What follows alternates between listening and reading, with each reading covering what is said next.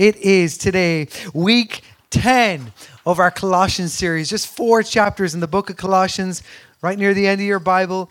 And our series is being called Greater Than. We believe that Christ is greater than all things, and we're getting ready for Christmas. The toy show has happened on Friday night, so that means officially Christmas FM comes on the car. That's what Christmas is to me.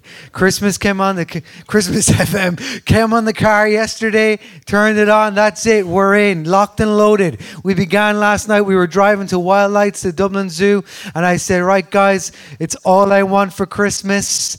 Then it's uh, last Christmas. Then it's uh, it's beginning to look a lot like Christmas. That's my top three my top three songs. The Christmas tree is coming out later. Hopefully, our lights will work um, and not need to untangle them all. But we're also really looking forward to our carol services. Always such an exciting time of year. 17th of December. Also, we are, are we're praying and hoping that this time next year we'll be celebrating it in our brand new building, um, our new building. That the change of use application has gone in. It's all official. It's beginning. So we just love for you to pray for us in that. Pray against any objections or anything whatsoever that it will go smooth and swiftly in Jesus' name, and we'll be able to start the work in early February. That's what we were planning for, and it's going to be a quick work in Jesus' name as well. There you go. Jumping in, Colossians chapter 3. If you've got your Bibles, turn with me there, Colossians chapter 3, verses 1 through 2, and then we're going to look at 12 to 17. Since then, you've been raised with Christ. Set your hearts on things above where Christ is seated at the right hand of God. Set your minds on things above, not on earthly things. This is an encouragement from Paul to the church of Colossae, to each and every one of us, especially at this time as we look at earthly things. We look at the world around us. We look at the world externally. We look at the chaos. We look at the conflicts. We look at what's going on. And so, all of us, with that feeling in our heart, Paul says, You need to look to heaven. You need to look at Christ. You need to set your minds this Christmas as we look and we're consumed with the busyness and family and the tensions and everything that goes on with that. That at the same time, don't be focused on earthly things, but on heaven above. Verse 12 to 17, he says, Therefore, as God's chosen people, holy and dearly loved, clothe yourselves with compassion, kindness, humility, gentleness, and patience. Bear with each other and forgive one another if any of you has a grievance against someone. Forgive as the Lord forgave you. And over all these virtues, put on love, which binds them all together in perfect unity. Let the peace of Christ rule in your hearts, since as members of one body you are called to peace. And be thankful. Let the message of Christ dwell among you richly as you teach and admonish one another with all wisdom through psalms, hymns, and songs from the Spirit, singing to God with gratitude in your hearts. And whatever you do, whether in word or deed, do it all in the name of the Lord Jesus, giving thanks to God the Father through him. I want to speak to you for a few moments today on the title, In Light of Eternity. In Light of Eternity. This past April, I had the honor of getting to travel with my eldest son, Levi, and uh, Blake, who's leading us in worship here earlier on. We got to go to Oklahoma. Oklahoma in America, where the hospitality is like none other. And we got to go there as we were uh, exploring and, and, and engaging with uh, dozens of churches and we were looking at the different buildings and the ways that they were so that we can learn. And also, um, we are at the Assemblies of God conference where we got to connect with so many pastors and build relationships. But most importantly, we got to go to Bethesda Church in Oklahoma City. And Bethesda Church is really important because back um, in, in our church in Newbridge County Kildare, when it first began, they were actually the very first church to support us financially and come and and they actually helped uh, with our building that we had and, and were able to renovate it. But not only that, but I, I, got to go there as a young boy when I was 12 years old and be at this church with these pastors, Pastor Craig and Vicky Dacus. And when we planted this church here, they were also the very first church to support us financially. And, and, and uh, I got to go there in last April with my son Levi. Uh, Pastor Craig bought him an Oklahoma University jersey. And if you know Levi best, you know a gift goes straight to his heart. So that's it. Oklahoma's my favorite, my favorite place in the world. He's just like straight away. That's it. That's who he supports. And um, and we got to go there. And it was just an honor for me getting to go there. Me as a as a young boy, and then bring my own boy there. And it was so kind of cool, full circle and a legacy thing. But but what was amazing is is last April going and spending time and staying with Pastor Craig and Vicky Dacus, who've been really like family to us and being there through the good times and the bad. He actually married myself and Jillian here back in August 2007. And um, when we were, we got to sit down together at nighttime as you do and, you know, just chat. And this was at a time where I just experienced 12 of the most difficult months of my entire life. And I, I got to sit down and share with them, you know, just spill your heart just a little bit. Just say, this is the, the difficulties that I have. This is the conflict that's going on in my heart.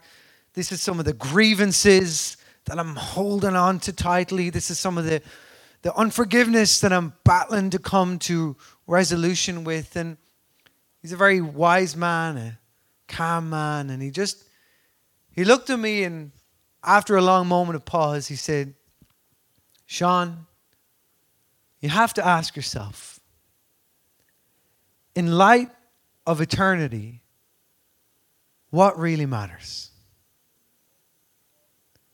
In light of eternity, what really matters? And he wasn't patronizingly saying, Sean, you need to do what God would do. Sean, you just need to forgive and forget and move on.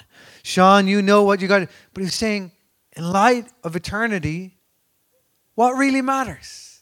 And this changed. For, for me, it was a moment where the light bulb went off and it began this path for me of forgiveness, of freedom, as it set me free because I began to review everything and everything that I was holding on to and actually say, you know what? In light of eternity, if I'm at to ask myself, does this really matter? The answer was no, it doesn't. It changed how I worried. It changed how I chose to harbor unforgiveness. It, it changed the certain grievances that, you know, I just got so used to holding on to because it, it gave me comfort almost that I went, actually, I need to release and let that go. It changed how I view things. It changed my perspective because, in light of eternity, as I ask the question, what really matters? Doesn't matter. As you look at your own life right now, as you review the landscape of your life, your heart, and your mind, as you zoom out from your life, what are you giving your attention to, your focus to, your energy to? Where in light of eternity, does it really matter? Maybe as young parents that are here today, and maybe um, your kids are, are vying for your attention. They're, they're vying for what they want, but you're at the same time battling with your own individual wants and needs, and you want your own time, and there's this conflict, there's this tension that's going on within you. And as you step back and you ask the question, in light of eternity, does it really matter what I want? What really matters here? Maybe you found yourself, particularly this last week and these last few days, but maybe for the last few months, maybe it's become a pattern for you where you scroll social media and you become consumed with the lives of others, the, the, the different experiences happening across the world, maybe consumed with political unrest, um, global catastrophe going on that you have no control over whatsoever when you're actually losing sight of what God has given you within your control. What really matters? Maybe you've been caught up in work your time, your energy, your focus is like in the pursuit of a promotion or this thing that you want to be able to get that, that somehow is being able to confirm your identity or get more money so that you can buy more things that you don't really need. Instead, you could put your time and effort into things that would benefit your life and the lives of others. What really matters? Maybe you've been holding on to an offense, someone who hurt you Maybe a grievance that's been in your heart. You've been holding it on so tightly. And as you ask yourself, in light of eternity, what really matters? Paul here, he's, he's getting us to, to focus on and give our attention in verse 1. It says, Set Therefore, you've been raised with Christ. Set your hearts on things above, where Christ is seated at the right hand of God. This means putting heaven's priorities into daily practice. It says, Set your minds, verse 2, on things above, not on earthly things. To set your minds is to direct your minds, your thinking, your inner disposition towards heaven. What really matters in light of eternity? It's to focus your mind, your heart on things that are eternal rather than temporal. It's to actually ask yourself the question like, what I'm putting my energy, my focus, my life, my passion, does this really matter in light of eternity? And then from verse 3 to 11, we looked at the last few weeks. The writer Paul, he talked about our external and our internal sinful nature. And he says they're using the words, put off the old self, like, like throwing away rotten garments. That's not you anymore. Throw that off, put that away, and put on the new self. In here, verse 12 to 17, he's talking about how to live as the new self. It, we need to understand it's not a lifestyle, it's a new way of life. You become a new person. You become a new creation. You put on something new. That we, what happens? What happens is we almost forfeit our Irish culture. Whatever culture you came into this room with, whatever identity that you had according to a country, you put that culture aside and say, I'm a part of a kingdom culture. I'm a, I'm a new creation. I'm a new man. I'm a new woman. And Paul gives us the way to live in verses 12 to 17, how to live out this new you, how to live in this new way. Here's the first thing in light of eternity clothe yourselves as the chosen ones. As the chosen ones.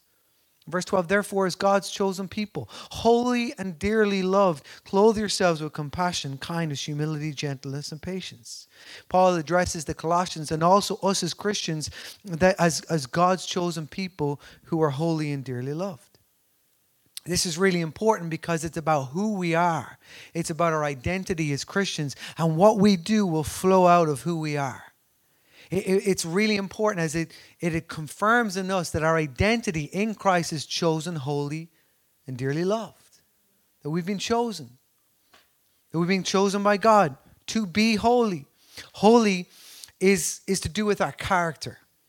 To be holy has to do with our actions, our attitudes, our behaviors, and our speech. But here's what's really important. Um, because of my faith in Jesus Christ and my righteousness that I received through him, and I'm clothed in righteousness. Now I am made holy, not through my actions, but through Christ myself. Therefore, to be holy means that you've been set apart. You've been set apart by God. In fact, the church, the ecclesia, as it's called in the original Koine Greek, is called the called out ones or the chosen ones. That you're the set apart ones. That we know that our identity is holy. Therefore, what am I called to do? Walk in the holiness. Not because of what I do, I become holy, but because of what Christ has done for me. Therefore, I am holy. It's my identity. I, I'm set apart. And he also says that we are loved. That we are loved. That no matter what we do or how we act, it will not define and determine God's love for us. Loved is our identity in Christ. Just as I love my four boys and I love them unconditionally for the rest of my life, no matter what they do, God's love for us supersedes any human love. In fact, no human could ever comprehend or understand what love God has for us. This is the love that He has for us. This is important as we are, as God's chosen, holy, dearly loved children. He says, therefore, clothe yourselves with compassion. Compassion has been interpreted as tender hearted pity. Tender hearted pity. Famously, Jesus in the book of Mark, when he saw the people of Galilee and he says that he became overcome with compassion for them. He said that they are like sheep without a shepherd. But this is what's really important. Compassion is not just pity. Compassion is tender-hearted pity that moves us towards action. Jesus in this moment, he performed the miracle of feeding the 5,000. Why? Because he met their physical need and their spiritual need. You see, I can feel sorry for you. I can feel pity for you. But until I'm moved by your pain to actually do something about it, I haven't really expressed compassion. Compassion is to be moved by action. To compassion is to go beyond saying, I'll pray for you, to actually standing in the gap and intercessing and being there alongside and going, I'm praying with you. That's what compassion is. It says, clothe yourselves with kindness. Kindness is tenderhearted goodness. Kindness is our disposition towards others. It's a heart of goodness that, that exudes for us, that, that flows for us, that we want to see others benefit, that we want to see the good, good things happen to others. It's this kindness, this kind heart to see kind things. You know, my, my wife, Jillian, she's such a kind hearted person. And um, I'm not saying I'm not, but I'm not as much as her, okay? I'm not as good as her. But, but when we're in the Luas or in the bus or anywhere, I'm the kind of person who, like, I'll keep myself to myself. You know what I'm saying? Like, I, I even, I know, pastor, all that thing, supposed to love people at the same time. I like, I'll keep my head down, my ear pods in. I'm that kind of person. Anyone like that? Jillian will literally, like, so who are you? Where'd you come from?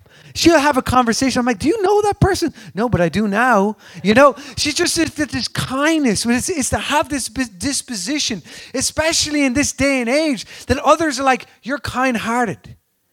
You're you're actually as Christians, sometimes we need to let our face know that our heart is saved. You know what I'm saying? Like we got to actually smile a little bit. We need to have kindness about us. And Matthew Henry, he said this. He said, We must not only do no hurt to any, but do what good we can to all. It's not about getting to the end of our days and say, Well, God, I didn't do anything bad. And God would be like, Well, what did you do that was good? How did you help others? Thirdly, Clothe yourselves with humility. This is a Christ like attitude of putting the interests of others ahead of your own. In this day and age where the self interest that just poisons relationships, this is, this is to have a lowly opinion of yourself above others. It, it's a word humble comes from the root word humus. Humus means of the earth. So a humble person is of the earth, not the earth spiritually, the earth physically. That means that they are grounded. Humble people know who they are. It gives them it gives them this like confidence in their identity. Humble people, not only that, as Christians, we we know God's power and presence gives us confidence and certainty because we know that it's not about the power we hold, it's about the power that holds us. I'm humble. Why? Because I know who I am and I know whose I am. I'm grounded. I'm hum- I'm of the earth. Fourthly, clothe yourselves with gentleness. The message describes it as quiet strength. It is the willingness to suffer injury or insult rather than to inflict hurt on others. Originally translated, gentleness is meekness. Now, if we were to be honest, we don't necessarily pray for meekness. It's not something, a characteristic that we generally, you know, uh, respect or, or admire in other people. You know, we're not praying for our children to grow up meek. We're praying for our children to grow up confident, strong, warriors. But yet, Jesus said that it is the meek who are blessed. In fact, he said, it is the meek who will inherit the earth. It's gentleness, it's meekness. Jesus came on this earth and he walked, yes, as a lion, the lion of Judah, but he came and gave his life as the lamb, the sacrificial lamb. They were called to gentleness. We're called to kindness. Here's the fourth, final thing is clothe yourselves with patience, otherwise known as long suffering. It is the power to endure whatever comes with good temper. It's the opposite of what we saw happen this week in our city. What's that? Quick anger, rage, reaction. Let's go. It's the, it's the world we live in. Get, you offended me, you hurt me, I'm going to get back at you 10 times worse. It's this, it's this reaction. But long suffering, instead, patience is to endure injustice and troublesome circumstances with hope for coming relief. It's like, I'm willing to suffer long because this is worth suffering for. I'm going to be patient. I'm going to be patient with one another. I'm going to accept you for who you are. I know that you may not always be there, and I'm not there yet, but you know what? Let's go on this journey together. Therefore, Paul says, Clothe yourselves as the chosen ones, holy and dearly loved, with compassion, kindness, humility, gentleness, and patience. Here next, in light of eternity, forgive as you have been forgiven. Verse 13, bear with each other, forgive one another. If any of you has a grievance against someone, forgive as the Lord forgave you. The New Living Translation says, make allowance for each other's faults and forgive anyone who offends you. Who offends you. Here we see Paul, he uses two different expressions. First one is bear with each other. To bear with each other is about our present offenses. That's like constantly in community and relationship, you're going to get offended. You know, when I first got married to my wife, I became very offended. You know why? She doesn't pack the dishwasher the way I pack the dishwasher. I was like, it was the first argument that we had in the house. So I was like, whoa, what's going on here? At this little tiny little uh, kitchen, and we had got a dishwasher. And uh, I was like, she doesn't pack it the right way. Guess what? 16 years later, she still doesn't pack it the right way. I'm offended by it. I need to learn to do what? To bear with each other, to get on with another, to go, you know what? This relationship, this marriage, you know why it works? Because you don't do things the way I do, and I don't do things the way you do, but we bear with each other. We get on with one another. Here's the second thing forgive yourself as you've been forgiven. That to forgive others is to talk about our past offenses, what's happened in the past, how we've been offended, how we've been hurt. To it continues on. If any of you has a grievance against someone, a grievance is a cause of blame or complaint. What does this mean for us? This is really difficult. This means, as Christians, that we should not have a grievance or a grudge against anyone else. Ireland is the land of grudges. We got dates for grudges. We got memories for grudges. We got songs for grudges. We got statues for grudges. We, when we play England, man, we're all like, kill the English. Why? Because we love grudges. Was that just me? Uh, Alan's half English, so that's why I can say that. They're still family. We love grudges. All of you, all, all, each and every one of us, we love grudges. We love holding on to it. And yet, as kingdom cultured Christians, we're called not to have grudges not to hold on to grievances, to let it go. So many of us, what, what's happened is the grudges and the offenses and the hurts of the past, you know what they've done? They've actually made up our personality that we have today and have left us to be excused from certain things that we do because of how we've been grieved and offended. But you know what God says, what He wants to do? He wants to bring us into a new creation. To do what? To take off the old. In fact, this is what He says Forgive as the Lord forgave you. The grievance you have, the hurt you have, the offense that you've held on to, guess what? It is minuscule in comparison to how much God has forgiven you. So therefore, forgive as you have been forgiven. You see, Jesus Christ is the ultimate model of forgiveness. Colossians 2:13 says when you were dead in your sins and in the uncircumcision of your flesh God made you alive with Christ and he forgave us all our sins. I want to encourage you let God worry about the wrongdoings that you've been suffered and instead choose to forgive. The message translates chapter 3, verse 13 Forgive as quickly and completely as the Master forgave you. In my 21 years or 30, 31 years being in the church, I have been hurt, offended, seen so much broken down relationships. And here's what I've learned you know what the answer to getting on in life and church is? Forgive immediately. Immediately. The longer you put it on the long finger, the harder it's going to be in the long run. Forgive immediately, quickly. And here's what then it takes time to work out that forgiveness. It, it can take years, a lifetime to build back that trust, to come back to that restoration of the relationship. But forgiveness, it happens in the moment. Forgiveness happens instantly. Here's the third thing put on love and perfect unity. Verse 14, after all these virtues, put on love, which binds them all together in perfect unity. Love, at this time of writing, and Paul was writing this, uh, philosophers, teachers, ancient thinkers, they all regarded love as like an important virtue, but the Christian movement was the only movement had yet to come that regarded love as the most important virtue. And it's all based on what Jesus said in Mark chapter 12, verse 30, is he said that the greatest commandment is to love the Lord your God with all your heart, with all your mind, with all your soul, and with all your strength. Love, this love is what binds the church together. It's what binds us in our relationships together. That the, the fruits of the Spirit that are mentioned in verse 12 and 13 are fruits of the Spirit, but love is the fruit of the Spirit. What does it bring? It brings unity, it brings harmony. Harmony is a combination of musical notes that are, that are played at the same time where they synchronize together and they make a pleasing sound. You see, when love is at the center of a church and of a community, that we can offend one another, and I'll offend you, I'll hurt you, I'll let you down, I'll, I'll you're going to have to blame me at some stage. It's just a part of church life. Why? Because it's made up of people, and people hurt people. That's what happens. But if love is the center, here's what happens it produces harmony, where we harmonize as one because love is the adhesive of the church. Love is what keeps the church. And what is this love? For God is love.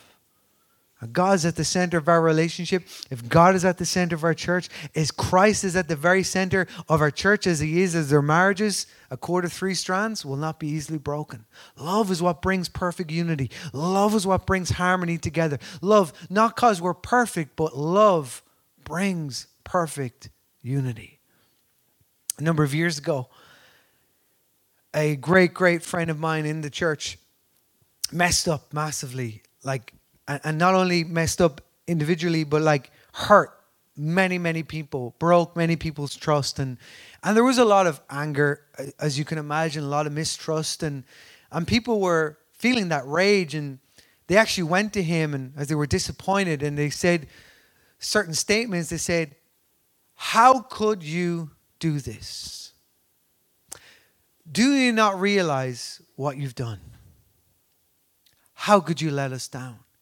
And I too had these feelings of, of, of rage, of, anger. I wanted to like kill him. You know what I mean? I wanted to like take it out on him. I was so angry. But when I finally got to go and to see him and stand before him, I could only say now it was the Holy Spirit, but in that moment, I just became overcome with compassion and with forgiveness. Why? Because I was reminded of how much I love him. And I had this love for him, and instantly, immediately, I forgave him. Like immediately in my heart. And what I believe now is the Holy Spirit, and at, at the time, and even we spoke about this recently, and I had a faint memory of it, but I began to speak over his life, and I said, You know what? You are a great man. Your mistakes do not define you. Your identity is in Christ, not in your past.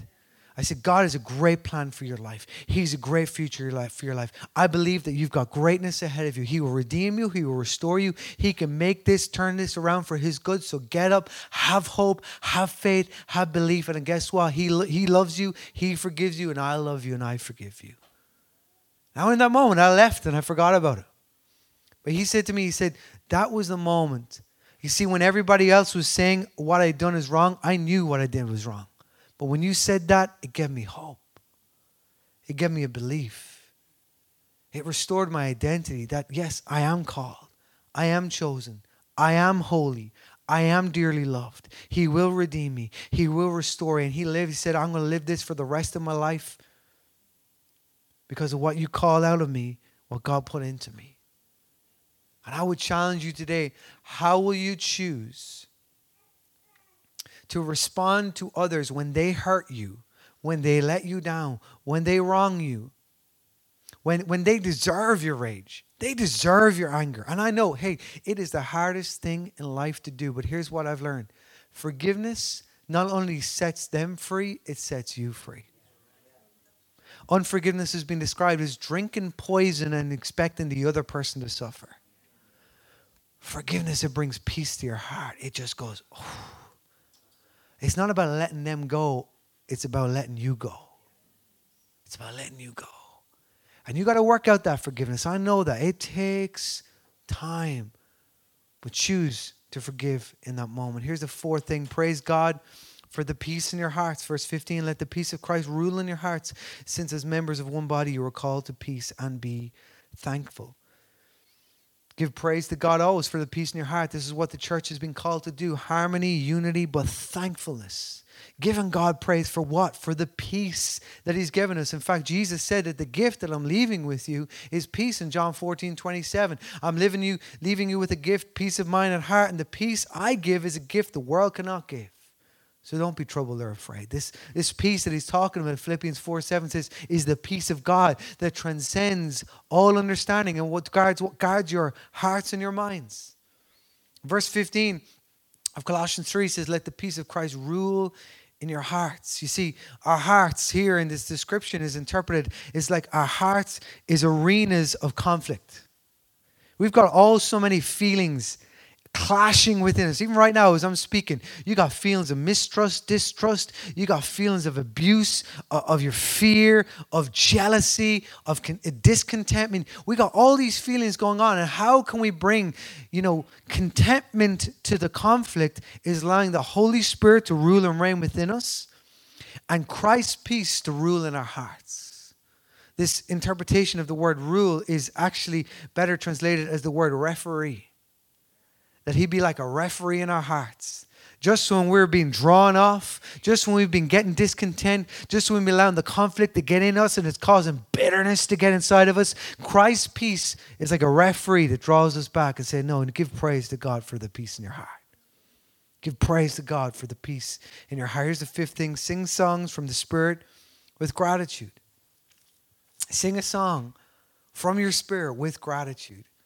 Verse 16, let the message of Christ, which is the gospel, dwell among you richly as you teach and admonish one another with all wisdom through psalms, hymns, and songs from the Spirit, singing to God with gratitude in your hearts. To, to, to dwell here means to live in or to take up residence or to be at home at the message of Christ, the words of Christ, the gospel of Christ, Paul is saying, let the word have its home in your hearts and minds. The Living Bible says it like this Remember what Christ taught, and let his words enrich your lives and make you wise. The Amplified says, Teach and admonish and train one another in all insight and intelligence and wisdom. Wisdom comes from abiding in Christ and allowing his words to abide in you.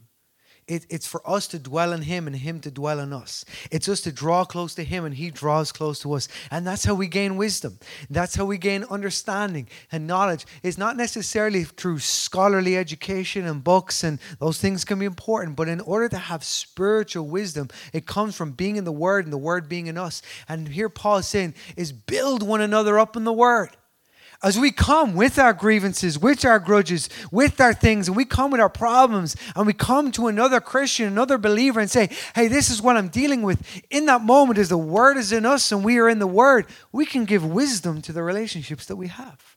We can build one another up. We can edify, admonish one another. And also, it says this it says to sing songs from the Spirit with what? With gratitude. Gratitude is the key to unlocking our heart.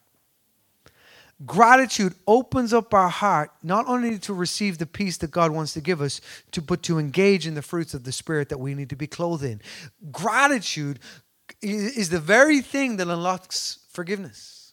Why? Because I realize I'm so grateful that God forgave me. I am a sinner.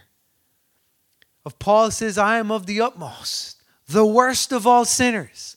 I don't deserve it, yet Christ chose me. Call me. It causes me to love. Why? Because I realize I'm so loved.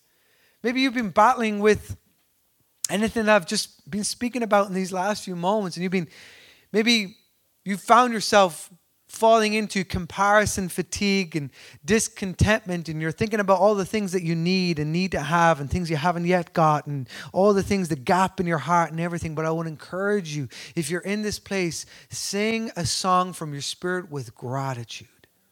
One of the things that I've really helped when I get into this competitive mode, comparison mode, where like I just like get discontent, God hasn't blessed me enough. I open up a page and I begin to write down what I'm grateful for. And in light of eternity, everything else I realize doesn't matter. This is what really matters. Everything God has blessed me in my life with my marriage, my children, and my home, and my family, and the workplace, and my friends, and my team, and my church. And I begin writing out the experiences that I'm having. I realize, wow, I'm so grateful. God has blessed me.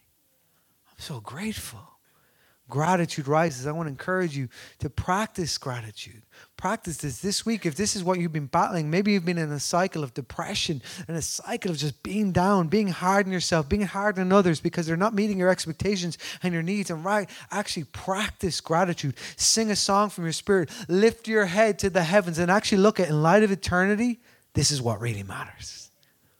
It changes and shifts your perspective and it changes how you view life.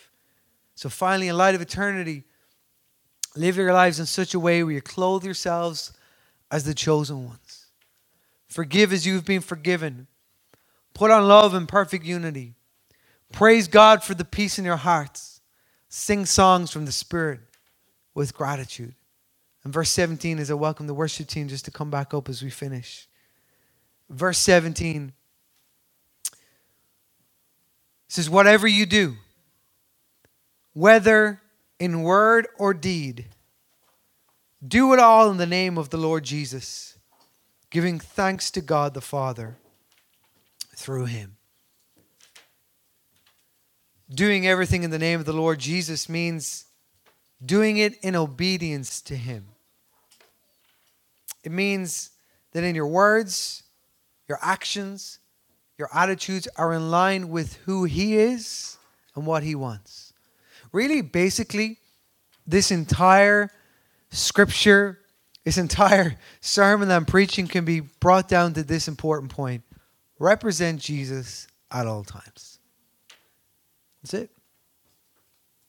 Represent Jesus at all times. Whatever you do, wherever you go, whatever you say.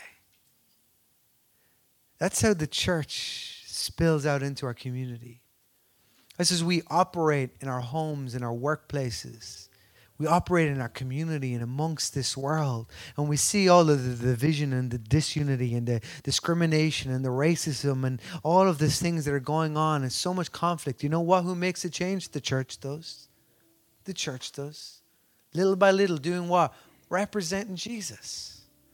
Represent Jesus. It just takes one one person who can sway things, who can change things. And I believe that in Ireland today, Christ is raising up the church to be the one, to be the one to model it. That means that we represent Jesus to who? You know who is the most difficult to represent Jesus to? Those we love. Our friends, our family, our children they don't listen to what you say or tell them to do, but they watch you. They watch you. And you represent Jesus. Guess what? Everyone's watching you. So what happens when you become a Christian, you become a celebrity. Everybody's watching you. Everybody's watching to wait your response.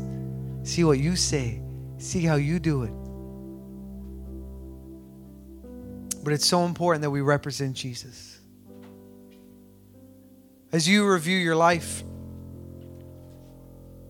in light of eternity, what really matters? As you look at your actions, your thoughts, your attitude, your speech, your values, your priority. I don't know I'm saying a big list and a lot of things. But in light of eternity, what really matters? Maybe that means that you got to let go of some things. Maybe you got to let go of some people. Maybe it needs you means that you need to change your, where your energy is going into. Maybe it means that you need to change how you approach difficulties and conflicts and resolution.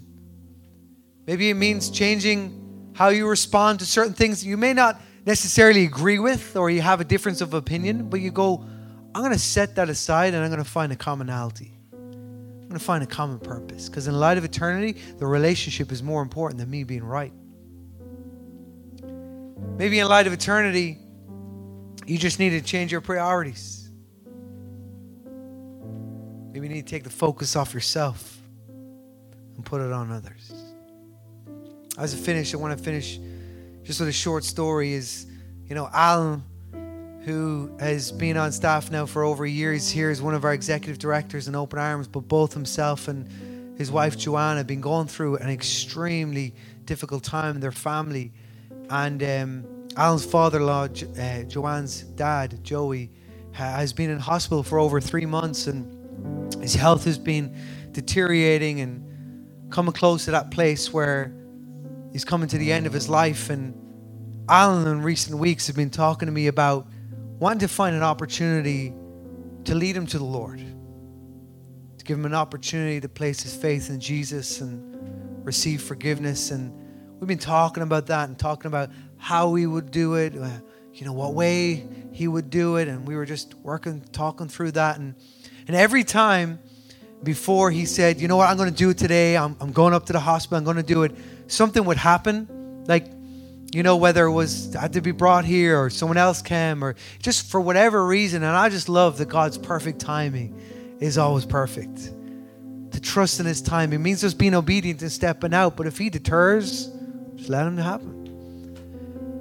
And after weeks gone by, and just this last Friday afternoon, Alan called me and he said, Sean, I just had the opportunity. I led Joey to the Lord, and he gave his life to the Lord which was amazing. And for the very first time, he received supernatural peace. And he was telling me, but he said it was just an incredible moment. Everything changed. And the atmosphere of the room, the family that were all surrounded there. I said, ah, Alan, this is everything. It's all that matters. Nothing else matters. Don't care who you are, what you have, who you're wearing, this is all that matters. It's everything. And for the very first time that evening, Joey went to sleep experiencing supernatural peace, forgiveness. And he woke up in heaven to be with his father as he passed away from earth. And why I say that, I, w- I want to encourage you, and I believe it's an incredible testimony. I was so proud of Alan for even doing that and stepping out in that. And the family are proud. We're, we're proud. I want to encourage you. Let your family know you love them. Let your friends know that you love them. Let you know that let them know that Jesus loves them. He forgives them. And maybe you need to come to the place where you tell them, I forgive you. Why don't we just close our eyes and bow our heads for a moment? Lord, right now, as the names are written on our heart, our hearts are heavy. Some of us have a burden of guilt because we didn't get to pray that prayer with some who have passed from this place. But God, only you know their heart. Some of us are burdened with unforgiveness hurt that has been built up for decades.